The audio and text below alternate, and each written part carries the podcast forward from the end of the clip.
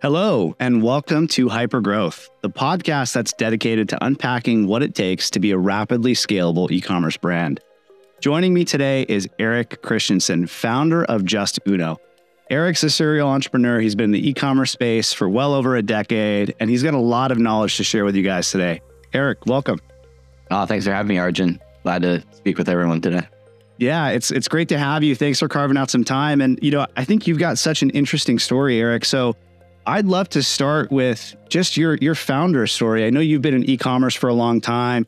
You've been in the snowboard space. You've been in the the bedding space. Uh, you've been in the SaaS space. So I want to understand just a little bit about your background. Let Let's start with the e-commerce brands that you were a part of in the early days that you started, that you founded, that ended up getting acquired. How about we How about we kick off there with a little bit of your background on that front? Yeah, uh, you know, background flows from retail, e-commerce to SaaS and entrepreneurial and all the way through. You know, right out of uh, out of college, even in college, I dropped out of college actually for a bit to run a a web web design company, um, and then that carried through post college. I actually had spent some time with a brick and mortar company um, in 2000, and then 2005 jumped into to e-commerce uh, with sierrasnowboard.com. Scaled that one up rapidly. And then 2010 to present, focusing on on Justuno with a, a few companies in between, of course, because you can't just build one at a time. But we picked our we picked our winners is what we did. If if you build one at a time, you're not living true to the entrepreneurial ADD syndrome that many entrepreneurs have. But um, so Sierra Snowboard, when when you were part of that that company, I believe they got acquired by was it Active? Yeah, active uh, active riders Charles. board corp. Yeah. yeah. Yeah. So so with that business, um, 2005 to 2010, how much did it grow when you were there? What were um, you know the key attributes in terms of what grew that business? Would love to get your thoughts because look, that's a long time ago in the in the in the years of e-commerce, but at the same time, you kind of have to look back to look forward to really map out the future. So would love to just understand what your strategies were back then. Yeah, I know it's funny. We've been reflecting a, back a, a lot lately as we we look at 2023 and, and trends. And you know, as we look at what made Sierra Snowboard successful, we've actually I've, it's I've, I've had some great insights lately, and a lot of it relates to Justuno too, because Justuno is a spawn of Sierra Snowboard. So Sierra, we you know we went from you know in five years we went from zero to 20 million in sales in online sales it was rapid growth every you know every month every year. It was an insane time. We were in the trenches every day. And, and this is before shopify you know before any platform works. So a lot of what we built we built in house because any we were working with radiant systems. They're a big pos company and they bought counterpoint a memphis based company. Like i went to memphis for training like in 2005 and what we quickly found is that their shared code base didn't work for us. It took too long. It was too expensive to update. So we brought it in house so we can move fast. And, and when we moved fast, what we did is, as we're reflecting back now, we were just so customer centric. We were so hyper fo- focused on, on our customers. And it was easy because we were snowboarders. And so we ended up building this entire, like, this machine that was just feeding itself when it came to to helping us grow.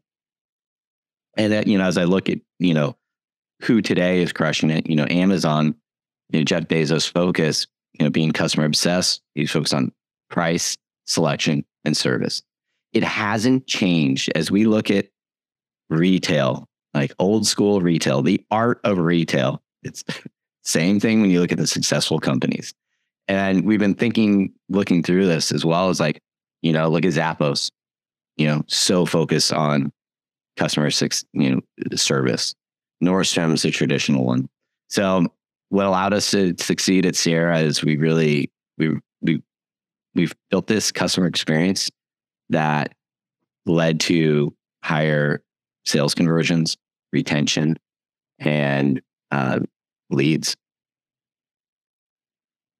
Does that summary make sense? Yeah, no, it, it does. And I mean, I, I think it's it's it's a really valid point that a lot of brands nowadays forget because with with you know as you mentioned back then it was before Shopify it was before platforms now you know a lot of brands obsess about the return on ad spend and um, you know the the margin aspect of what they're doing to, from a customer acquisition aspect but what about taking care of the customers that you've got what about you know um, the, the aspect of delighting your customers right there's that surprise and delight feel that that is is it feels like it's kind of getting lost in the in the in the um, new way of doing direct consumer. But I, I you know, I'd, I'd love to unpack that a little further. Like you know, it sounds like you did that back then, and you're bringing those principles forward. So how do you feel about that? Yeah, you know, we were as I've been yeah over the holidays. I spent a lot of time thinking about this stuff and in how we're running Justuno as well. The Justuno was spawned because we recognized that visitors were were hungry for coupon codes. It was back when Google would show you the the search terms, and yep. we saw that Sierra Snowboard coupon code was a top search. So we ranked up our community pages. We had a forum of we had like a true social commerce platform that we built, connecting our forum software with our cart software. So all of our community members, and I say community members is when we started just you know, this is back when forums were big. Was that vBulletin? Were you using the yeah VB Bulletin? Oh yeah, I remember those. and uh, we we uh, Burton Snowboards and and then Snowboard.com were these online communities, and our customers were on there. Our potential customers were on there asking what size snowboard they should get. So I recognize this. Where are your customers? That's where they are. We were going in there providing expert advice, and then they would naturally come to us to buy. So we built our own forum community. And through that, we had all this data, this connection and data with our customers. Then we tied those two softwares together. So our review software was pulling from our customer community profiles. We, we meshed it all together.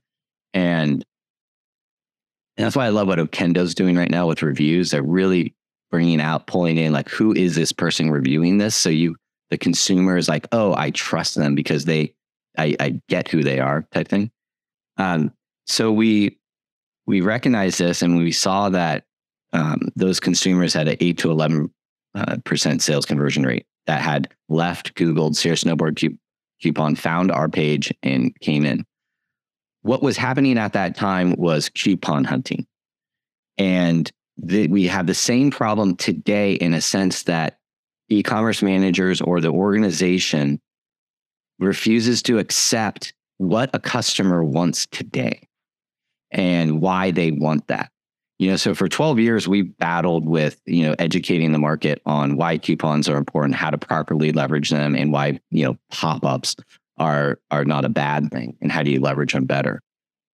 So coupon hunting, you know, retailers refused to accept that they were going to RetailMeNot and looking for coupons, had finding coupons that were inactive, bad experience, maybe finding a competitor's coupon you know, why not present that to them at the right point during the shopping experience and you'll get a higher conversion rate.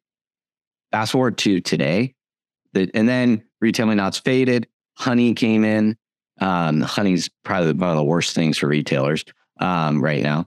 And then where are we today? My new uh, coupon hunting issue today is retailers not accepting the fact that their consumers are shopping their website and saying, Great, I'm now going to go to Amazon and buy it there because I know I'm going to get fast free shipping. I'm going to get I'm going to get the service side of things.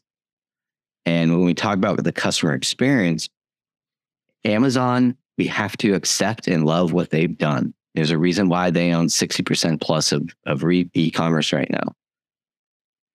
With that, what can you do as a business to replicate that experience on your site so that you win the love of your customer?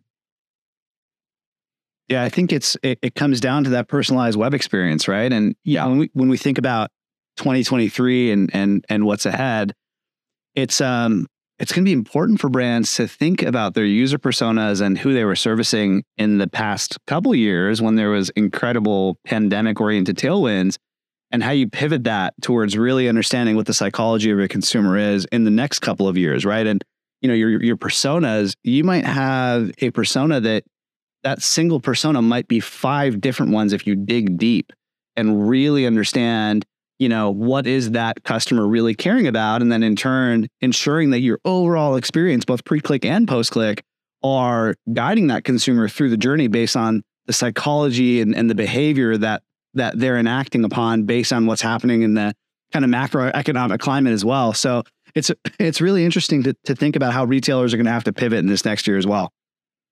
Think about this. I West House, huge company. I shop them, you know, you know, every so often we're looking for furniture. Every single time I go to their website, they treat me like a new customer, a new visitor. They ask me for, I see a pop up that says, Would you like 15% off? And they asked for my email address. I have given them my email address umpteen times. This is a major brand, still treating every single visitor like the same one. Mm-hmm. And this is a big problem uh, that the industry is facing right now that we're that need that we're working to solve and help help consume, uh, retailers with. So what what type of, of brands does does Justuno work with in respect to, you know, guiding those brands through changing how they think about the customer journey and helping them to create those more personalized experiences? Well, the first one would be a brand that respects and understands the importance of the customer. That's like the starting point. You have to have uh, you have to have that that team member inside the champion that is going to fight for the customer. And that, you know, often it's the, you know, it's the ecom manager, you know, it's not just a digital marketer. It's like this website needs to be, it needs to have, it's organic. And with, and whoever's in charge of it needs to own the entire tech stack. Because part of this customer experience, when you look at why Amazon's successful, is you show up, you're logged in, so they already know who you are. That makes for easy, quick payments. Um, you know returns are going to be easy because it's built in the whole software. You know you're going to get it next day or the two days or whatever. Those basic elements, well, that ecom manager needs access and management and connection with the shipping and fulfillment team. You know, it's it's understanding the the operations, the organization within the company, so that it's not it's not different teams pitted against one another. It's working together and owning that communicating that value that they understand that that when you're on a product page, this product's going to ship today and it's going to get to you this day because we're fully connected organization. So what kind of organization is that? You know, these DTC brands, I love them because the red tape's been removed. And oftentimes they have a product that they're passionate, you know, they're focused on a singular solving a product problem for a customer and it's something that that people can be passionate about. I think being you have to be, you know, as I look back at Sierra Snowboard, we got to snowboard. We had to build snowboards ourselves. We became a, a manufacturer ourselves. It was it was fun. And how do you get that fun back into it? And part of it that we're looking at with our own company is, you know, we've been doing this for 12 years. And, you know, I as the company grew and built, and I we had different levels in our company of the department heads, et cetera, as I became more removed from the customer of the product mm-hmm. and what makes me passionate, you know, building cool like conversion tool. And so we ourselves, uh, I'm making a point to get re-engaged and connected so that you know we can build cool stuff just as people want to innovate new products. So how how do you think about you know the personalized web experience and and you know really creating that one-on-one messaging how do you think about that versus cro because you know i think that a lot of brands use cro and, you know a very broad way um, and you know we um, you, you, and i come from the very early days of, of the internet in respect to performance based marketing and what it was back then and yeah back then it was changing the colors of your buttons testing different headlines multivariate testing, all this type of stuff to get incremental conversion lifts. But nowadays, it feels a lot different than doing just that. And it feels like it's much more about the overall experience. So I'm curious to kind of get your thoughts about, you know, when when you think about the personalized web experience and the term CRO is thrown around to cover that. Well, what do you see as the core difference between the two? Know, my unfiltered take on the Please. I've been, you know, I've been doing this for 12 years you know, and conversion, optimization, CRO conversion. No one gives a shit. No one cares. If you say, oh, we specialize in conversion, Or, hey, let's help you with the conversions. Or, yeah, that's great. Like, we don't have time for that. Like, let's go spend another hundred grand on ads. Or like, you, it's hard to get buy-in. Um, customer experience, you can talk about that. Personalization, you can talk about that. Automation, we can talk about that. Retention, we can talk about that. But guess what? That all falls under the umbrella of what? Conversions. So, you know, part of really what I've been wrap, you know, wrangling my brain around is understanding and how to communicate a methodology that takes the complexity out and allows, you know, any business to kind of scale with it. You know, right now, if you spend, you know, anywhere from 10,000 to 100,000 a month, maybe you can, you can start seeing some improvement, but that's not realistic for, you know, SMB mid market companies. It's a really tough sell. Um, and so how do we go about this? You know, yeah, I don't have the answer today, but you know, my goal of 2023 is really to turn heads and make make conversion cool if we can. And the way we do this, we have to communicate the story. And what, what I've my goal by end 2023 is to have this methodology down. And what it starts with is looking at your traffic, basics, the visitors. And if a, if a business, we can look at the first three months and we say, look, tell me about your traffic. Let's break it down into new visitors and repeat visitors. And what are your, let's tell me about them. What are your goals? Obviously, first time visitors, you want to focus on lead capture. And then with those, you can, you can break it down to, okay, let's focus on your top three audiences from that. Is it paid? Is it organic? You know, where, where is it coming from? Those three channels, let's run independent campaigns based off of them. And then when we look at repeat, it's broken into two parts it's a customer that's bought before, or it's one of those first time visitors that has you won back through different channels. Those customers you need to speak differently to. You don't want to show them a pop up asking for their email because guess what? You already have it.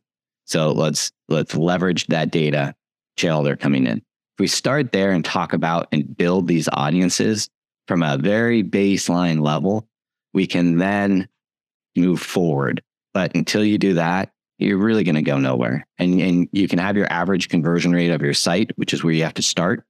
But as we break apart these audiences, we can recognize, we can boost each one independently by, say, giving someone coming from a Google paid ad that has a low, a higher bounce rate.